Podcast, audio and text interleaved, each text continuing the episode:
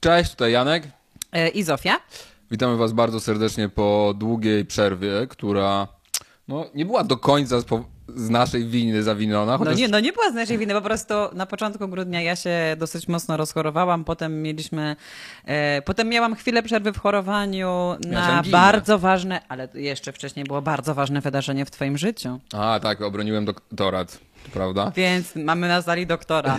No, jeszcze 13 grudnia obroniłem doktorat i no, jeszcze tam wszystkie formalności mają być w tym miesiącu dopchnięte, bo to tam iluś się stopniowa ta e, procedura, ale, ale tak. Ale doktor Janek jest już z nami, e, no więc ja e, po Więc obronie wysyłajcie Janka memy. z- z doktorem. Wysyłajcie memy o tym, co można robić po doktoracie z socjologii. Generalnie po doktoracie, po zrobieniu doktoratu przez Janka, ja się rozchorowałam po raz wtóry, tym razem już na anginę. Musiałam wziąć antybiotyk pierwszy raz od, nie wiem, pamiętam kiedy. E, Taki właśnie na, e, na jakąś taką chorobę, którą po prostu nabyłam. E, No i jak ja już wyzdrowiałam mniej więcej po świętach, no to wtedy właśnie w święta rozchorował się Janek. Jej. który zresztą do dzisiaj nie jest jeszcze w jakiejś super formie, więc jeszcze trochę będziecie słyszeć pewnie Ale- jego pokasływanie. Ale raczej nie zarażam już, bo to już trwa 11 dni. No, i No ich już... nie zarazisz. No i, i ciebie też nie zarażę, mam nadzieję, bo, y, no bo jednak tak, no zrobiłem sobie testy na grypę, na ten y, cały ten, bo w aptece można teraz kupić, nie, tak, nic takiego y, nie mam, ale jest to ewidentnie coś, no coś, je, coś w Coś się, coś się naprawdę mocno tutaj rozwinęło u ciebie. Natomiast no, dzisiaj podejmujemy próbę powrotu z ósmym odcinkiem. E, Mamy też taką, e, tak, taką wizję tego odcinka, że on może trochę będzie bardziej luźny, bo będziemy mówić o tematach takich e, Społecznych. bardziej popkulturowych, nawet bym Tak. powiedziała. Oczywiście, no tak, osadzimy też je w jakimś szerszym kontekście, e, no ale zobaczymy, czy wam to podejdzie. Po ostatnim odcinku były głosy, że tam było coś źle nagrane, że nas było słychać tak, że Janka z jednego głośnika, mnie z drugiego głośnika, zwłaszcza na słuchawkach, to było odczuwalne. E, Do dzisiaj nie wiemy, co się zmieniło w stosunku do tego, co wcześniej nagrywaliśmy i dzisiaj próbujemy, żeby tak się nie stało, ale jeśli tak będzie, to przepraszamy. Wybaczcie nam, następnym razem wezwiemy Naprawdę już... półtorej godziny próbujemy Tak, ogarnąć to Następnym tutaj. razem więc- wezwiemy y, fachowca. y, No. Ale tak, więc zaczynamy od y, o globalnego ocieplenia, czyli. No tak, od tematu, który wszystkim się, że tak powiem, mocno rzucił w oczy. No właśnie, czy 1 wszystkim? stycznia? Ja nie jestem pewien. Właśnie to jest dla mnie najbardziej szokujące. 1 stycznia, słuchajcie, było w Warszawie prawie 19 stopni, czy tam chyba 18,9 Tak, na pewno osi, tak. i pobiliśmy rekord o 5 stopni od razu, jeśli chodzi o em, temperatury tego e, historycznego dnia. Anomalie gigantyczne. Przez całą Europę przetoczyła się fala e, gorącego powietrza. Na południu Niemiec było 24 stopnie, jeśli dobrze kojarzę, 1 stycznia. W nocy temperatury dosięgały 13-14 stopni w Warszawie. No, coś jest naprawdę bardzo nie tak i to jest taki moment y, e, przybicia się, mam wrażenia, e, realnego, tak? Czyli jakby jeśli to nas nie budzi do działania, jeśli to nie pokazuje nam, że dzieją się, się rzeczy straszne, to znaczy, że już jest naprawdę z nami bardzo kiepsko, a mam wrażenie, że ten temat w ogóle nie istnieje w debacie publicznej.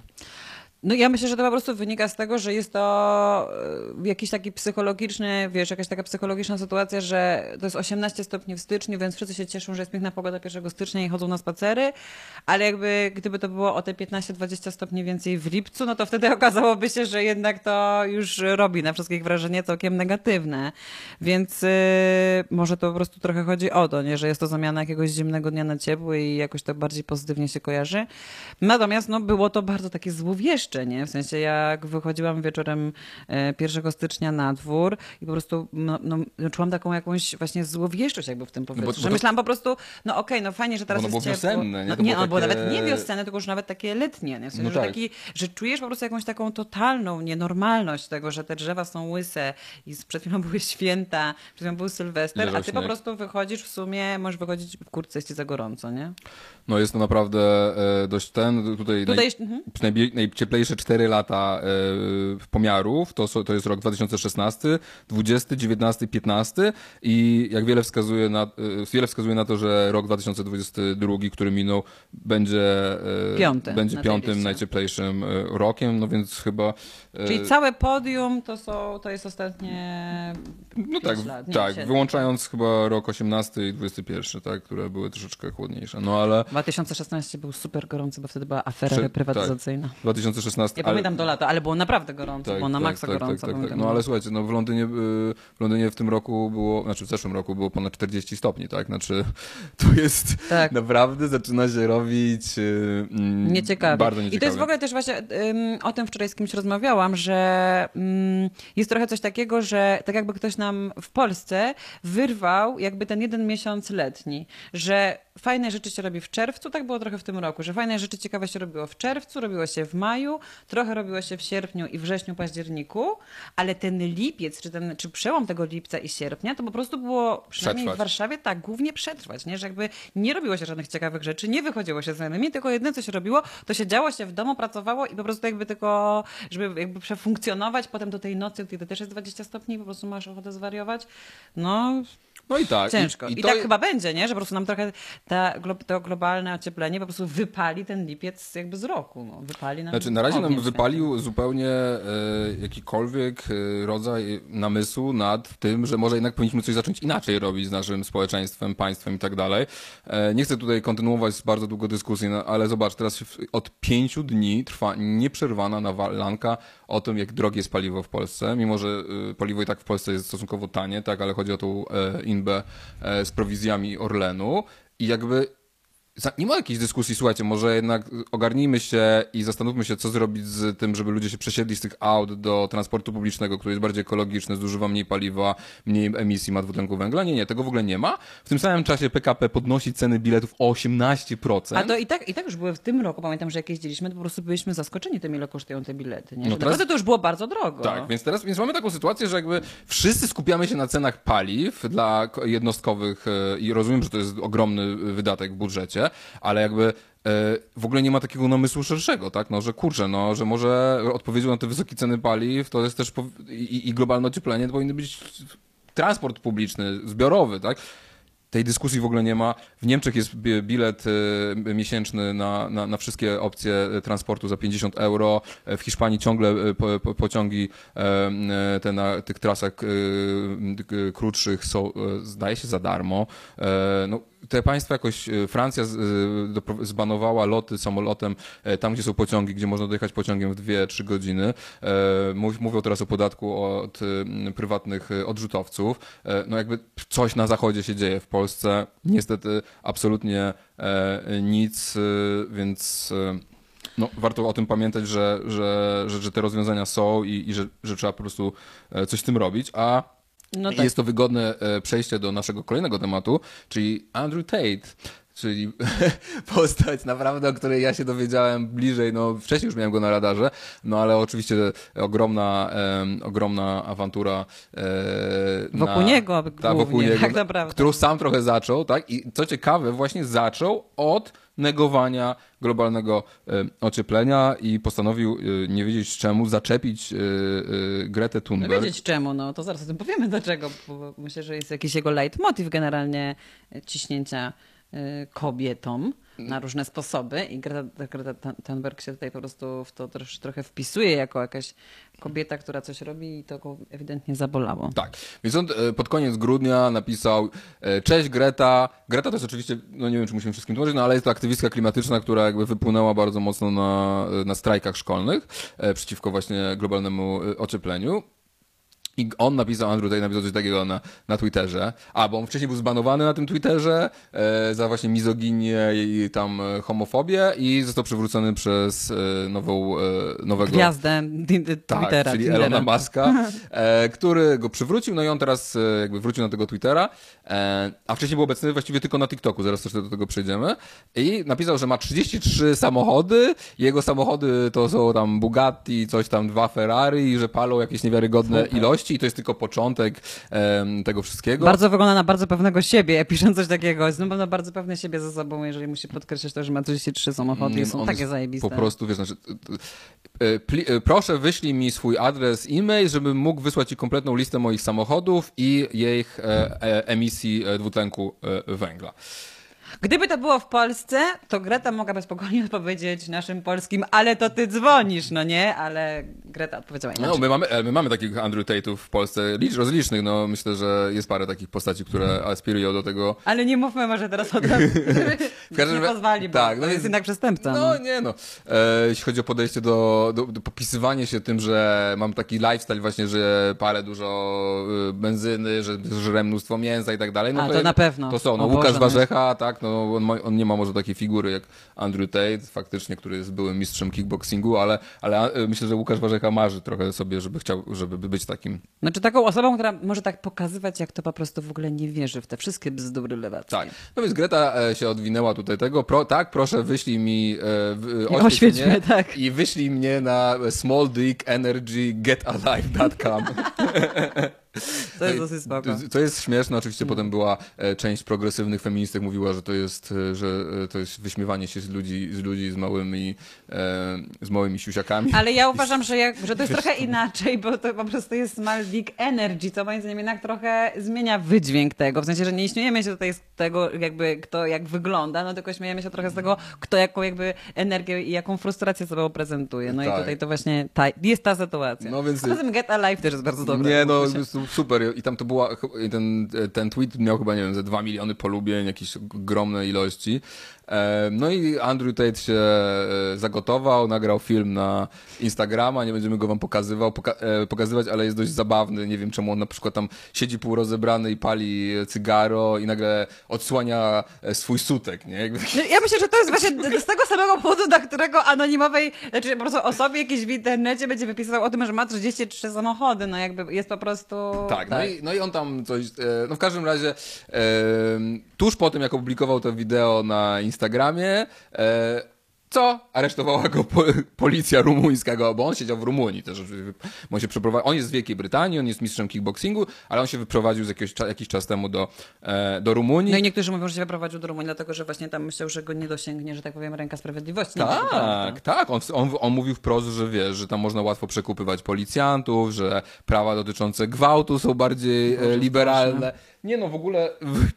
I teraz przechodzimy do tej części tej historii, która już nie jest taka zabawna i już nie jest jakby taka śmieszna jak ta wymiana zdań między nimi, e, tylko do części, no, dlaczego, dlaczego on został aresztowany, tak, i co tam się właściwie wydarzyło. No właśnie, jeszcze zanim ten, no to warto powiedzieć, że Andrew Tate był właśnie takim, on, on gdzie, dla mnie gdzieś tam funkcjonował, gdzieś tam w jakiś, o, o, po prostu daleko, daleko, daleko i nie zdawałem sobie sprawy, jak on jest potężną postacią e, światowej popkultury. E, Wśród zwykle młodych e, mężczyzn. na TikToku jego filmy są najpopularniejsze, z jego hashtagiem są najpopularniejsze w historii. Były wyświetlane 13,5 miliarda razy.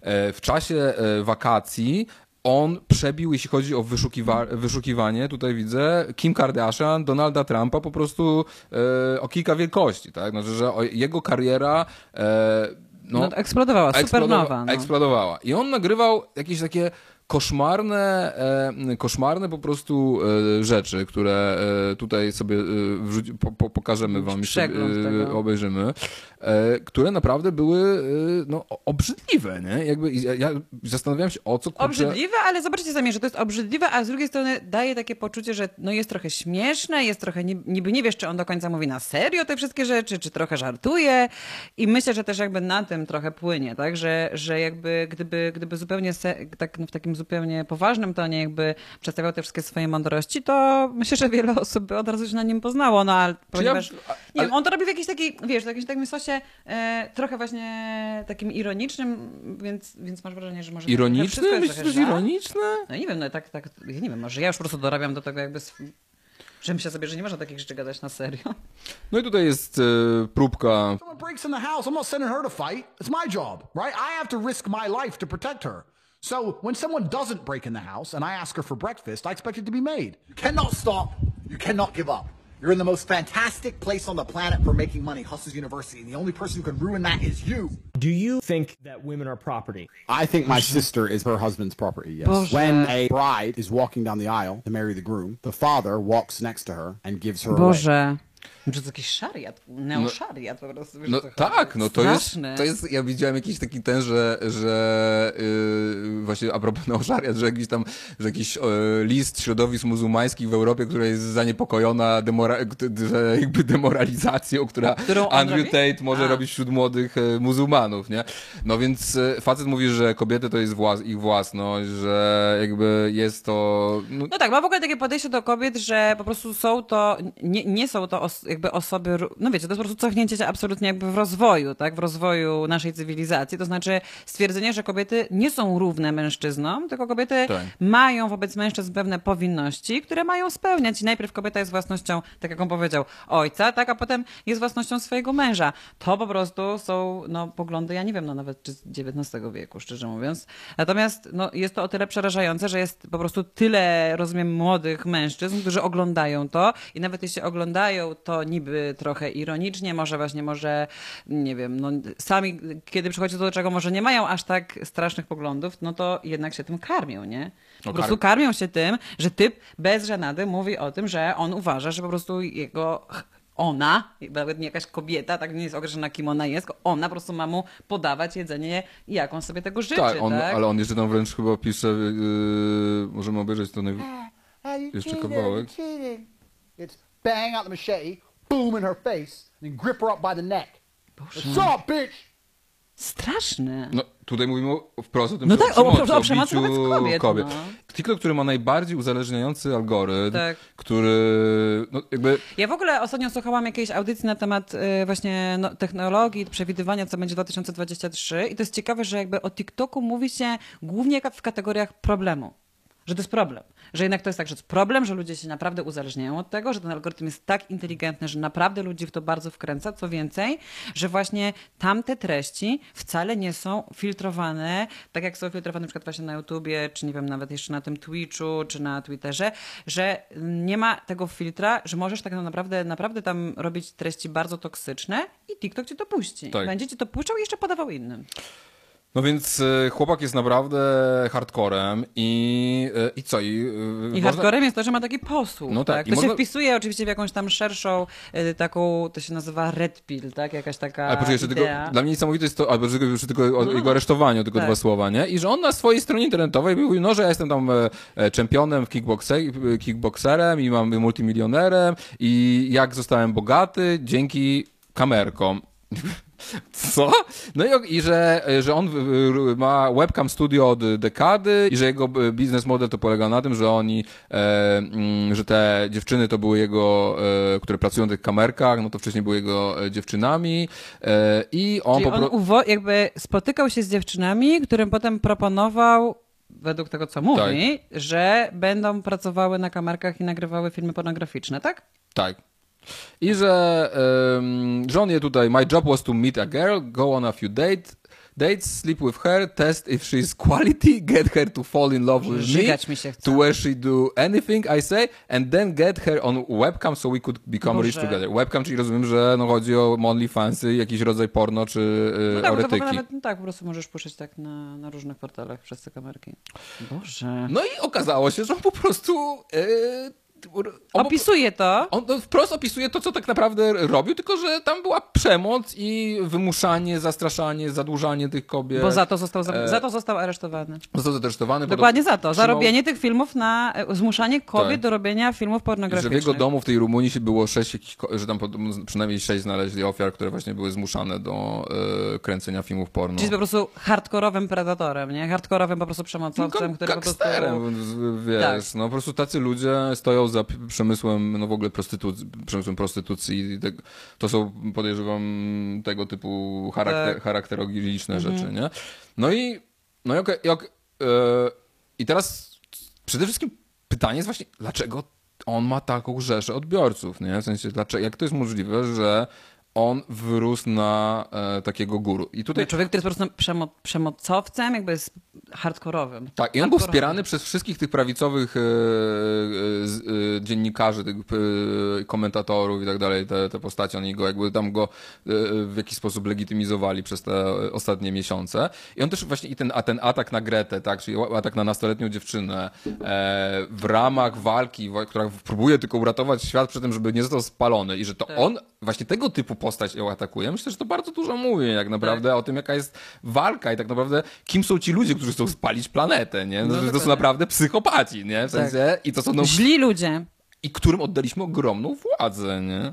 Prze, prze, absolutnie jest to przerażające, no i nie wiem, możemy teraz... To sumie- się, to się wiąże właśnie z całą taką ideo, ideą, ideologią Red Pill, yy, która mm, z tego co ja rozumiem, głównie w niej chodzi o to, o takie nastawienie, że kobiety, dzisiejsze kobiety, które są wy, wyemancypowane, które chcą dla siebie więcej praw, i prze- przede wszystkim, które są jakby świadome mniej więcej tego, czego chcą, kim są i co się z nimi dzieje, e, są zagrożeniem dla mężczyzn. I de facto ci redpilowcy, oni by chcieli wrócić po prostu do czasów, w których trochę tak jak sobie wyobrażam, takich lat 50., gdzie po prostu jest mężczyzna, który pracuje, wraca do domu, ma właśnie to jedzenie zrobione, wszystko ma przygotowane, nie musi za dużo myśleć.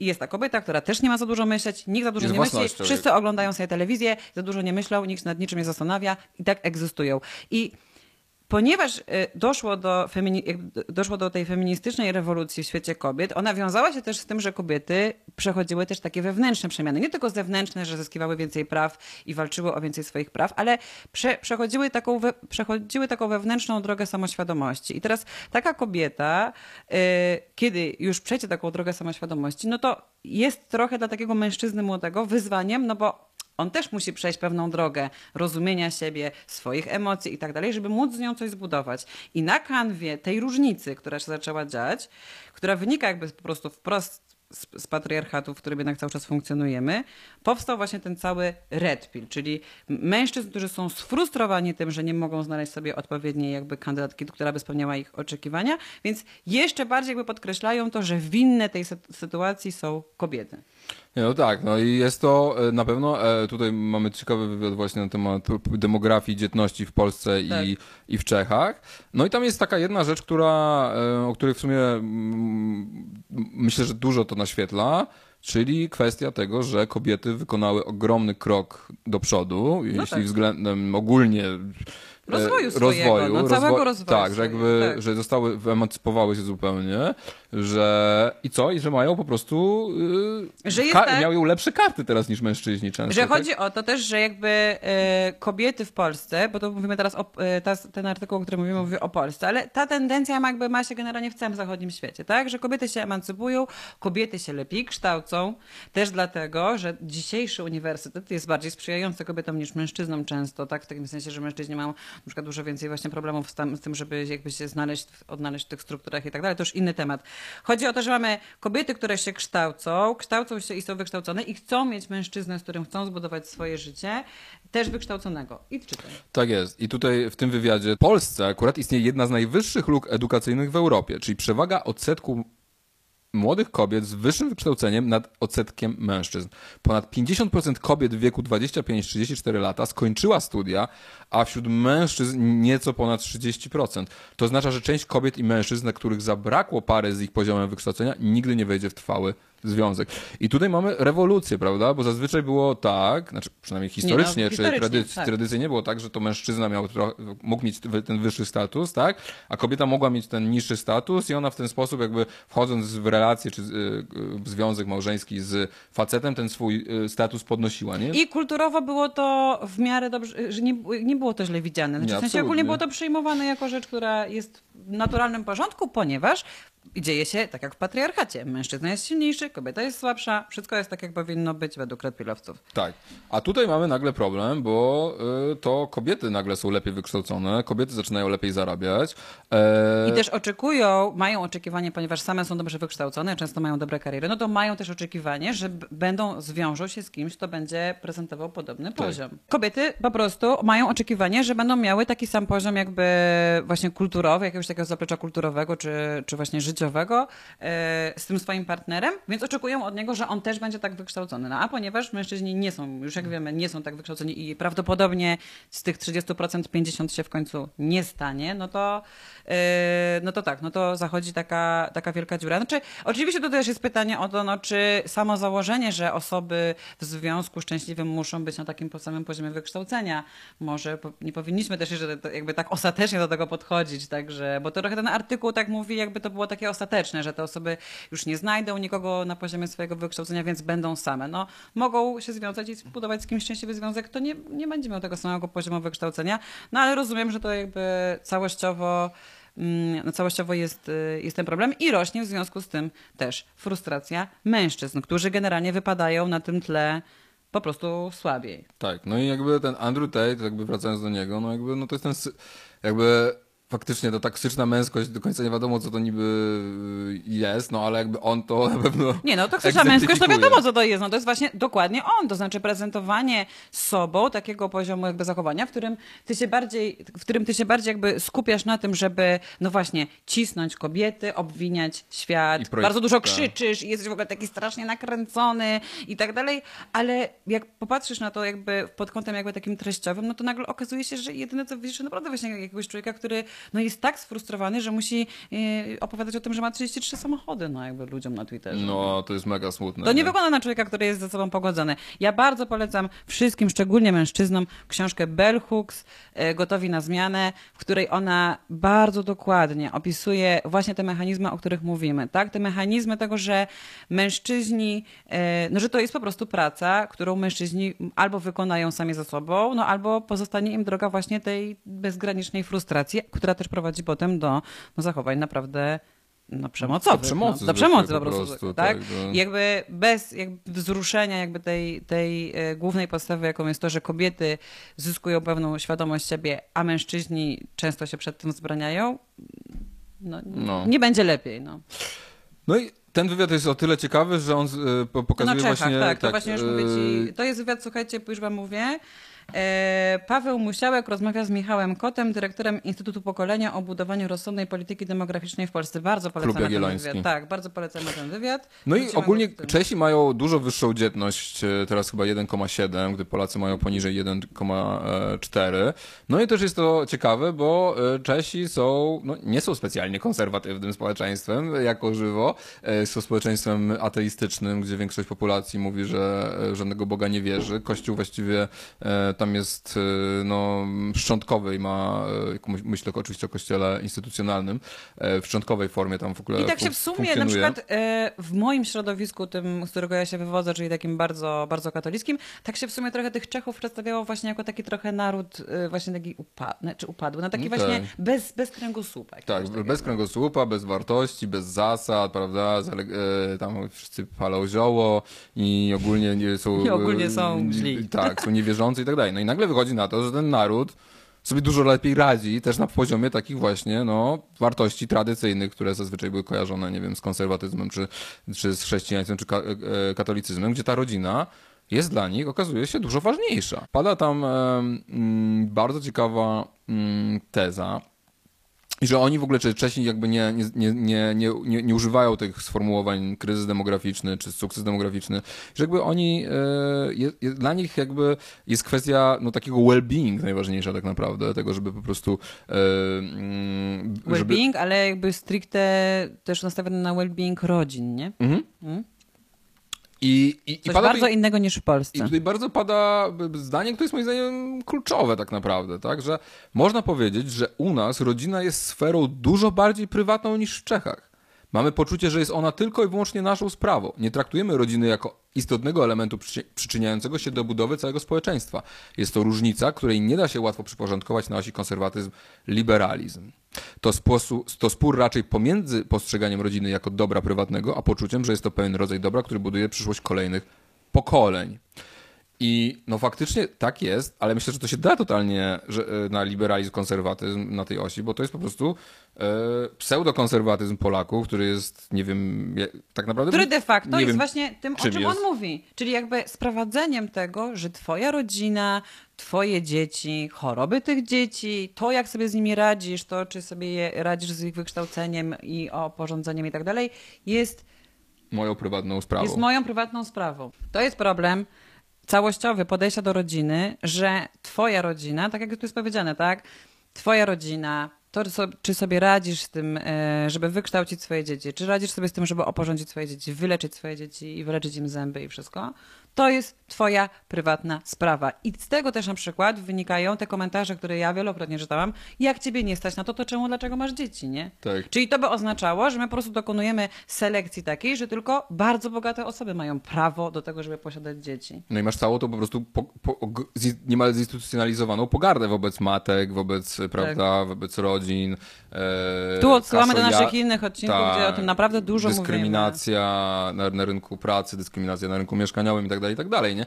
I że to jest, e, i że to jest taki, no, że, że to jest liberalizm, e, no taki, skr- taki no, nie wiem jak to Skrajny. zrozumiane, znaczy taki, że wszystko jest sprywatyzowane. Absolutnie każda rzecz jest sprywatyzowana. Ale też tak? jakby jest taki I, jakby- Że my nie mamy społeczeństwa właściwie, nie? No właśnie, bo to że- nie jest takie rozumienie społeczeństwa na zasadzie tego, że te dzieci, które, które, których dzisiaj dorastanie y, czy rozwój, rozwój wspieramy jako państwo, one zapewniają nam jakby ciągłość tego społeczeństwa Tak. i będą jakby potem pracowały na następne nasze jakby pokolenia, na nasze emery- emerytury i tak dalej. My tak jakby w Polsce zaczęliśmy, nie, jakbyśmy tego w ogóle nie rozumieli. Po Tak. prostu nagle stwierdziliśmy, że a, to w sumie po prostu kto przeżyje, ten przeżyje, a reszta no to trudno. Nie no, ten darwinizm Masakra. społeczny jest w Polsce olbrzymi i, e, i to jest po prostu atak na społeczeństwo, tak? Znaczy to Margaret Thatcher powiedziała, nie ma czegoś takiego jak społeczeństwa, są tylko jednostki, nie? I ten neoliberalny e, ideologia, która nam to non-stop kładzie do głowy, mówi, że jesteśmy tylko jednostkami, że każdy jest za siebie, jak się, bla, bla, bla, bla, bla, tysiące razy, tak? Tak. Że ten agresywny, antyspołeczny, pogański tak naprawdę, no bo to nie ma nic wspólnego z moim zdaniem jakąkolwiek religią, tak? To jest pogaństwo, to jest forma pogaństwa po prostu, że ona w Polsce no, wpadła na super podatny grunt, tak? Z różnych powodów, tak? Historycznych No na tak, pewno, że kwestia feudalizmu, kwestia kolonialnego stosunku polskich elit do społeczeństwa i tak dalej, i tak dalej, nie? Że jakby to spadło na bardzo podatny grunt i e, my nie jesteśmy w stanie się w ogóle z tego, e, nie jesteśmy w stanie z tego wyjść, tak? A wyjściem z tego jest jedno, że żyjemy w społeczeństwie, i że jesteśmy częścią dokładnie. po prostu to jest jakiś system, części, jest że to jakiś jest tak. system, jest jakiś ekosystem, w którym są starsi, są słabsi, są ci w ciele wieku, którzy pracują, są dzieci, jakby nie jest, nie, a my mam wrażenie, że w Polsce trochę funkcjonujemy tak, że pełne prawo funkcjonować w tym systemie mają właśnie tylko ci w środku, czyli ci, którzy mają pracę, pracują i jakoś sobie coś z tej pracy opłacą. A cała reszta po prostu jest w sumie rzucona w taki wir na zasadzie przetrwasz, jak będziesz miał właśnie bliskich, którzy cię pomogą, a jak nie, no to, to, to nie. No tak, więc to jest jakby. Wydaje się, że kluczowe w tym rozwiązywaniu problemów naszych demograficznych no jest właśnie to, żebyśmy zrozumieli, że jesteśmy wszyscy razem na tej łódce i łajbie i że e, te indywidualne rozwiązania radzenia sobie ze wszystkim są po prostu e, skłócanie każdego z każdym, dzielenie ludzi. Znaczy, że to jest droga do tego, żeby tu była dzietność na poziomie, tak, ostatnio zobaczyłem ile w Chinach jest dzietność, 1,1 dziecko. Oni po prostu, ten dziki, hardkorowy kapitalizm, który oni stworzyli tam w tych Chinach, w Korei Pół- No tam chyba Południowej też jest bardzo jest nisko. Tak, ale po prostu wiesz, znaczy, że tam te, te dzikie po prostu społeczeństwa, e, ten dzikie kapitalistyczne, że po prostu ten kapitalizm no, zabił społeczeństwo, zabił jakąkolwiek e, i w Polsce jest e, podobnie, tak? My nie, my nie jesteśmy w żaden sposób chronieni przed skutkami e, wolnego rynku, tak? I, i działania e, czy korporacji, czy, czy właśnie po prostu bogatych, tak? Znaczy e, wszystko jest po prostu kwestią tylko i wyłącznie twoją i twojego podejścia, ryzyka i tak dalej i, i tyle, tak? Nie stać cię na dzieci, to, to sorry, to, No to, to, i nie, to umieraj, to nie, po no. prostu... Że Nie ma, i, a potem, ale z drugiej strony będziemy potem załamywać ręce, prawda, że jakby system nasz emerytalny i demograficzny upada. Nie, jakby nie, jakoś właśnie coś się stało w tym naszym społeczeństwie, że na poziomie jakby właśnie meta nie No, stanie ale to- to- połączyć tych dwóch prawd. No tak, no. Więc, ale ogólnie zresztą z złączeniem faktów jest dość kiepsko i tutaj przechodzimy do naszego y, ostatniego tematu, czyli kwestii y, znowu alkoholowej, która gdzieś tam wybrzmiała y, za pomocą dwóch wywiadów, które pojawiły się w Gazecie Wyborczej ostatnio właśnie z, W ciągu z, trzech dni się pojawiły te wywiady. z Januszem Palikotem, jeden wywiad, a drugi wywiad z Krzysztofem Brzuską. czyli byłym szefem e, Agencji Rozwiązywania Problemów Alkoholowych. E, ale wejściem do tego tematu może być dyskusja wokół. Mm, Pewnego smutnego wydarzenia. Tak? Mówi o, mówimy o Stanowskim, tak? Tak. E, otóż e, przy, przyjaciel, tak? E, Współpracownik no na Krzysztofa tak? Stanowskiego. Tak, bardzo bliska mu osoba. e, nie do końca wiemy, co się stało, czy. Andrzej i Iwan, mówimy u, czy umarł, czy popełnił samobójstwo. No nie jest to powiedziane. Nikt, nikt tego chyba głośno nie powiedział, ale też ktoś chyba zupełnie nie wybrzmiało tak naprawdę główny problem, jaki dotyczył tego Iwana, czyli to, że on po prostu od momentu, kiedy był piłkarzem, pił. Był ciężkim alkoholikiem. Tak. I on po prostu się zachlewał. I, jakie, I kwestia, no wiadomo, że alkohol jest jednym z największych depresantów, więc jeśli em, no tam była dyskusja o tym, że jakby kontrowersję wzbudziło to, że Stanowski nagrał z nim wywiad i że on go poprosił w tym wywiadzie, ten Iwan, żeby nie mówił o tym, że chce popełnić samobójstwo, więc on się cały czas musiał, jakby było mu bardzo ciężko, bo on wiedział, że on popełni to samobójstwo, ale z drugiej strony on już mówił o tym, że popełni to samobójstwo wielokrotnie. Wcześniej. I mówił, i no i on Stanowski napisał taki tekst, Na, znaczy, w zasadzie- w zasadzie Stanowski jakby już po śmierci tego Andrzeja Iwana opublikował taki tekst, w którym jakby zrobił taki, taki, e, taki zło, złożył kilka tekstów też z książki chyba, e, którą oni wspólnie napisali, ale też jakby uzupełnił jakimś tam swoim teraźniejszym komentarzem. No i ten tekst dla mnie e, naprawdę był wstrząsający, bo Stanowski go zupełnie na serio wrzucił jako dowód tego, że no po prostu chciał w ten sposób pokazać, że on po prostu zrobił wszystko, co mógł jakby w tej sytuacji, że starał pomóc się temu Iwanowi na tyle sposobów, no ale jakby to się nie udało. Ale z tego tekstu wynika rzecz dla mnie przerażająca, bo to jest po prostu opowieść o współuzależnieniu. O współuzależnieniu osoby e, właśnie Stanowskiego w tej relacji z tym Andrzejem Iwanem, który jest właśnie ciężkim alkoholikiem, który robi e, no, krzywdę jakby, jak- i tam opisuje też to, tak, jakby, że robi krzywdę naprawdę swoim bliskim, swojej rodzinie, rani ich i tak dalej. No i yy, no tak, no jakby Stanowski opisuje historię, jak to próbuje on różnymi swoimi wymyślonymi, domorosłymi sposobami właśnie pomóc temu Iwanowi. Ale na koniec mam wrażenie, że ta historia w sumie jest opowieścią właśnie o tym, no, że Stanowski tak bardzo, bardzo chciał mu pomóc, a tak bardzo mu nie pomógł.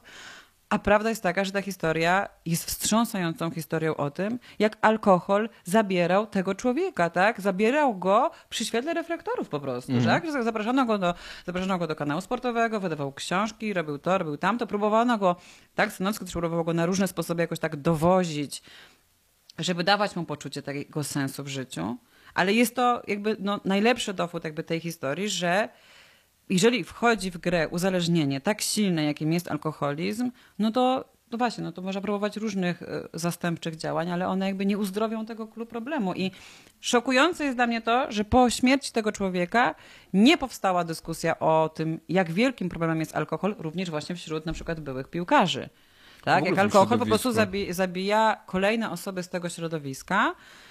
No a my się trochę zachowujemy, tak jakby To była dyskusja o Stanowskim i jego ego. No znowu, tak, i dyskusja... o, i o tym, że Iwan chciał się zabić, ale i w końcu jakby może to zrobił, czy nie wiemy, no ale w każdym razie, że to wszystko jest jakieś takie pozbawione tego najważniejszego powodu, tego najważniejszego tematu. Tak.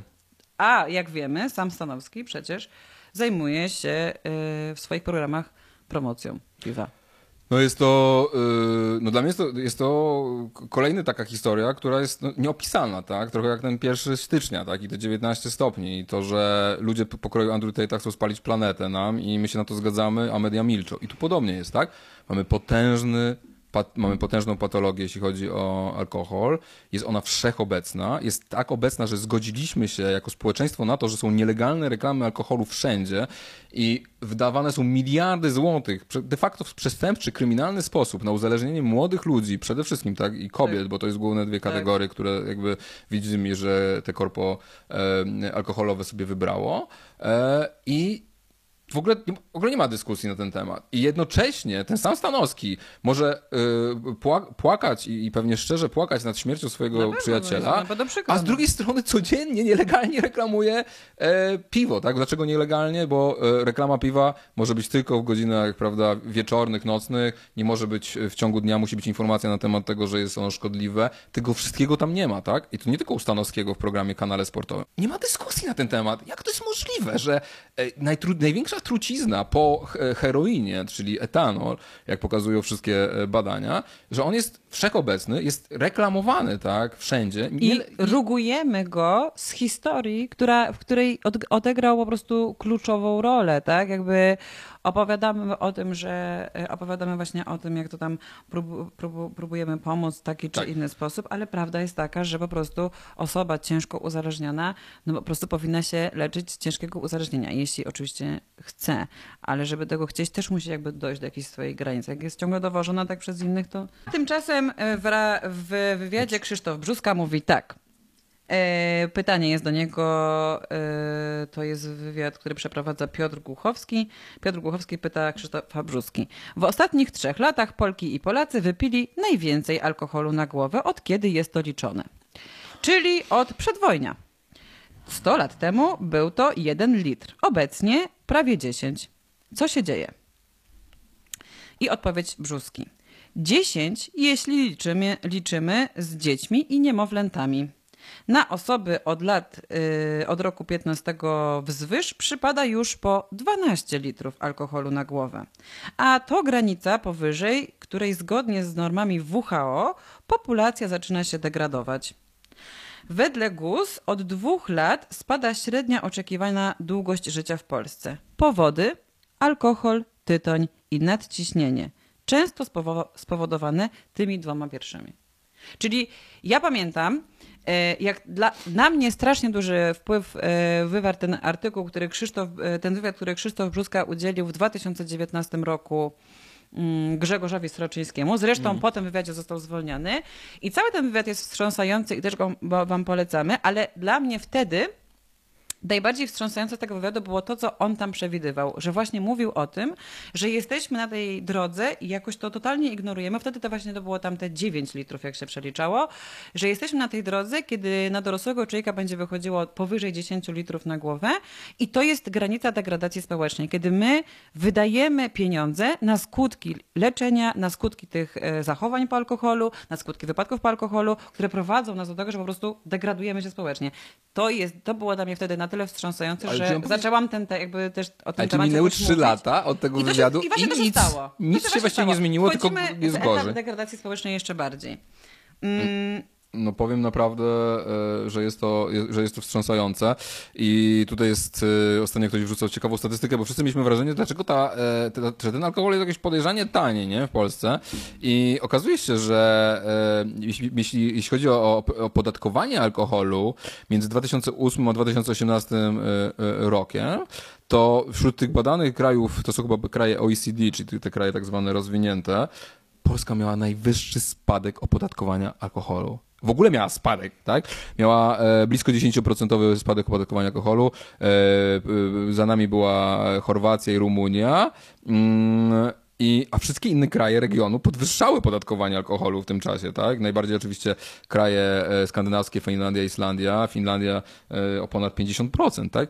Więc nie dość, że, e, że nic się u nas nie zmienia, to jeszcze deregulujemy bardziej, jeszcze obniżamy koszty działalności tego, tej branży alkoholowej, no i przede wszystkim pozwoliliśmy w zeszłym roku, przede wszystkim tak, na to zalanie Polskim nielegalną reklamą wody, piwska i wina.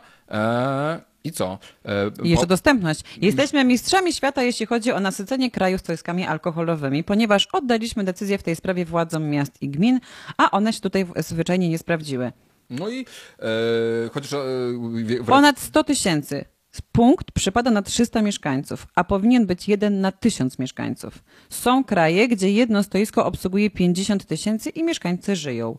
Kolejna sprawa, stacje benzynowe. 8,5 tysiąca legalnych melin otwartych całą dobę. Tak, i to jeszcze takich przyjemnych. My No tak, on, i on o tym mówi, tak, że jest tam bardzo czysto, jest toaleta, jest zakąska, jest papita. Po prostu mamy, i jakby do tych wszystkich, którzy boją się tego, że otworzą się meliny po tym, jak zmniejszymy dostępność alkoholu, my je już mamy. I Tak. po prostu udajemy, że ich nie ma.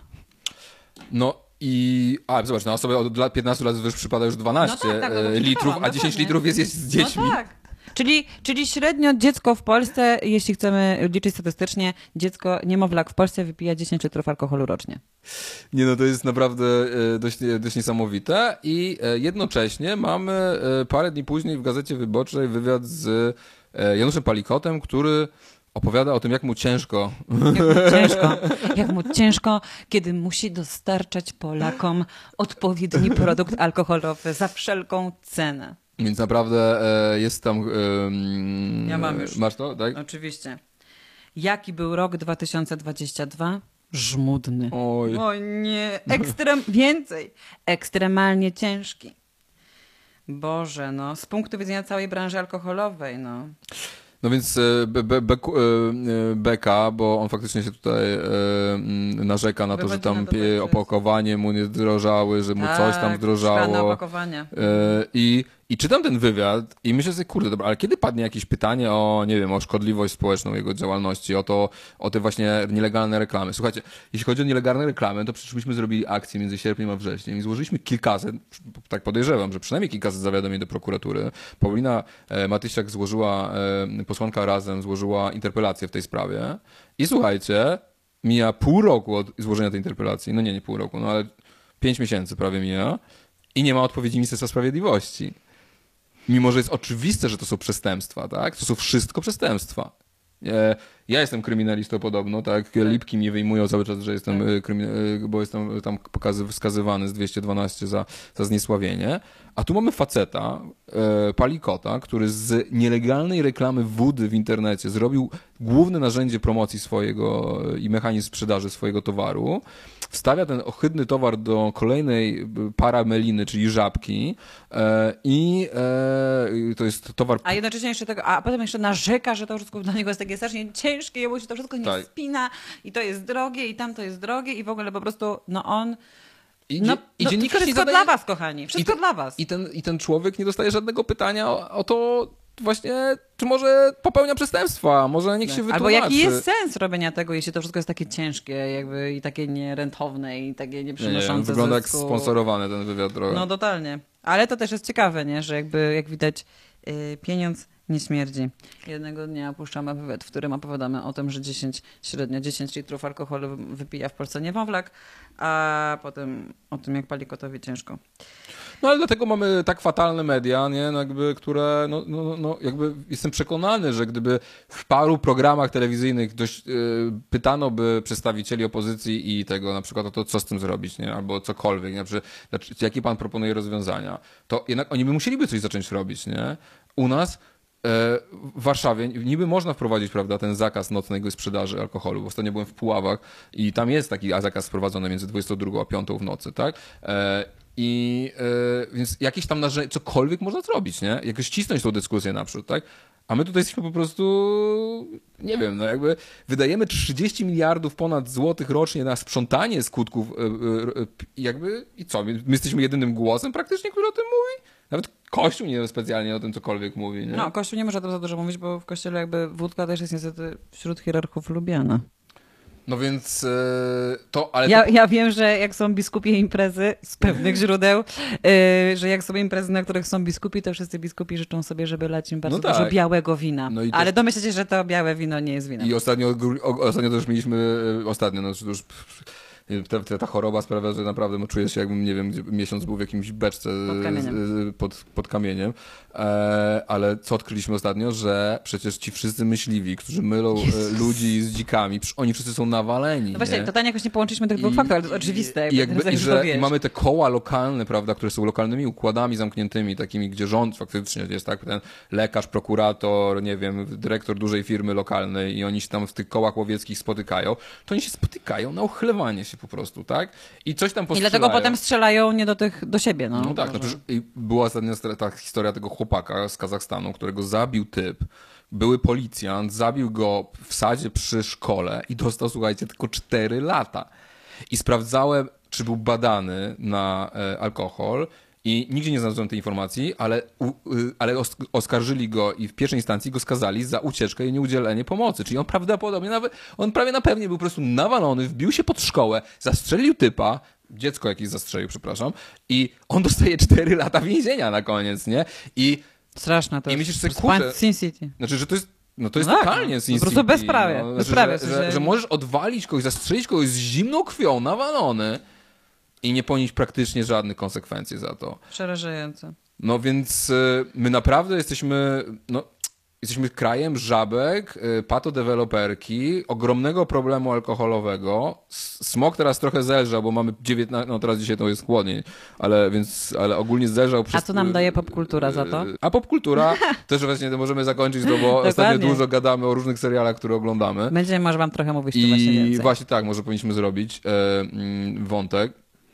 I, e, I popkultura. E, oglądam ostatnio serial Brokat na Netflixie, który jest o trzech seksworkerkach, wyman- wymancypowanych dziewczynach. W czasach PRL-u, przypomnijmy, które były wyemancypowane. I, i taka mm, bajka, nie? Totalna Boże, no bajka. Magda M. No po prostu Magda M. o, O- sex workerkach. o prostytutkach, Mm. tak? I którym się teraz, czyli oni teraz y, zamiast, y, tam nie ma, te wszystkie dziewczyny ro- robią to, bo chcą, mają wol, z wolnej wolny, umawiają się tylko z przystojnymi, młodymi chłopakami. Tak.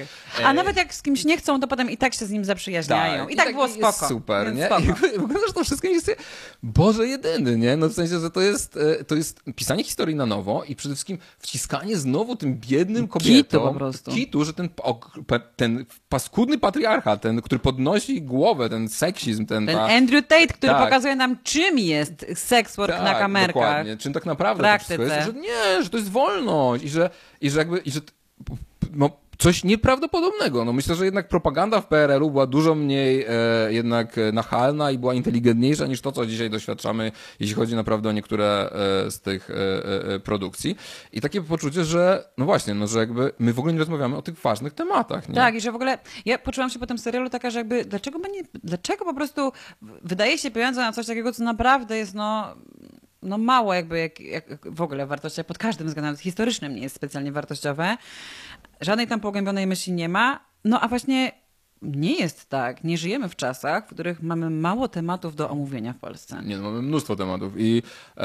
I jeden z nich będzie Jeden z nich omawiać. właśnie tak. Znaczy, y, zgłosiła się do mnie, już kończąc zupełnie, zgłosiła się do mnie dwójka filmowców, którzy, no filmowcy może przez, no tak, chyba filmowcy mogę tak nazwać, e, którzy chcieli zrobić ze mną jakiś film dokumentalny i pomyślałem sobie, kurczę, że może fajnie, że to jest taki moment, żeby zrobić coś, co zostanie, co będzie trochę dłuższe w formie, gdzie będzie trochę tych, tych, tych informacji więcej, że, gdzie będą wasze głosy i wasze historie, bo to zawsze było, e, wydaje mi się, kluczowe w tej No taki bardziej naszej działalności. film na YouTubie. E, taki trochę bardziej rozbudowany na film na YouTube, który będzie taką referencją, który będzie można wysłać dziadkowi, mamie, który będzie, żeby pokazać w jakiej sytuacji są teraz młodzi ludzie przede wszystkim, tak nie tylko, ale głównie to pokolenie 30 lat i mniej, tak, które się nie załapało na kredyty hipoteczne, które nie załapało się na czas niskich stóp procentowych, które nie mogło odłożyć z różnych powodów tych e, 100-200 tysięcy złotych na wkład własny do mieszkania. Z różnych powodów, no najczęściej dlatego, że po prostu... Nie mieli bogatych e, starych, dokładnie. albo e, nie zarabiali tyle, bo mieli inne rzeczy, albo Bo musieli po prostu, utrzymywać albo po prostu się w chcieli Warszawie żyć, albo tak, w a nie, mieście. a, nie, a, nie, a nie odkładać wszystko, co zarobili, nie?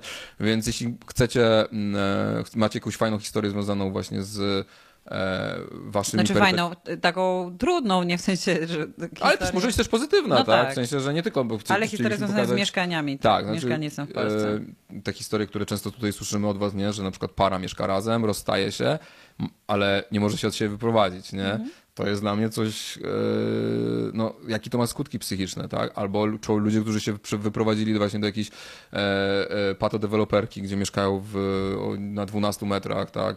E, Albo studenci, którzy wracają do domu, do swoich rodziców i nie stać ich na to, żeby studiować, bo nie stać ich na to, żeby Tak, mieszkać. Na przykład tak. w Krakowie naprawdę to jest duży problem. e, Ludzi, którzy po prostu nie stać na to, żeby tam tak. studiować, w tym sensie mieszkaniowym. Więc jeśli macie takie historie, chcielibyście się z nimi podzielić na, przed kamerą, to, to piszcie do mnie na wiadomościach prywatnych. No ja mam nadzieję, że y, wyjdę z tego przeziębienia, czy jak to na grypo, czym, nie wiadomo czym, ale jestem już tym zmęczony bardzo. To już trwa już prawie drugi tydzień. Więc mam nadzieję, że wrócę i że to będzie coś takiego, co, co da nam trochę e, oddechu i trochę też pojeżdżenie po ludziach, po, po, po Polsce. Myślę, że e, też potrzebuję tego po prostu, bo już dawno e, miałem ochotę się z ludźmi trochę popracować, bo e, brakuje mi tej trochę tej energii, Zosiu. Znaczy, Dobrze. ja ci pomogę. Ja będę z tobą jeździć po Polsce i spotykać się z ludźmi, więc Znaczy, wspieram nasza, cię. na, na, nasza współpraca, że tak powiem, jest jakby oczywiście wspaniała i tak O, dalej, ale, miło. ale, ale że, że faktycznie warto zrobić coś z tym więcej, szczególnie, że wybory się zbliżają. I, I szczególnie, że już skończyłeś doktorat. Więc... I skończyłem doktorat i teraz mam wielką pustkę w życiu Dokładnie. moim i ja muszę jakąś tą pustkę... Słuchajcie, więc jeśli macie jakieś pomysły, czy może zająć się jeszcze Janek, to też Tak, piszcie nam tak, w tak, komentarzach. Dobra, kochani, więc kończymy. Nie bądźcie tacy jak Andrew Tate, tylko bądźcie tacy jak Greta Thunberg. Yy, Nie jestem wielką fanką Grety i to, że ona tak wkurza tych wszystkich gości, mi się wydaje, że no też pokazuje... yy, Że robi to dobrze. Tak, że robi to dobrze, więc. Yy, bo, no, Tak, życzymy spokojnego stycznia i do zobaczenia w następnym odcinku. tak jest. Do zobaczenia. Hej, pa. Pa.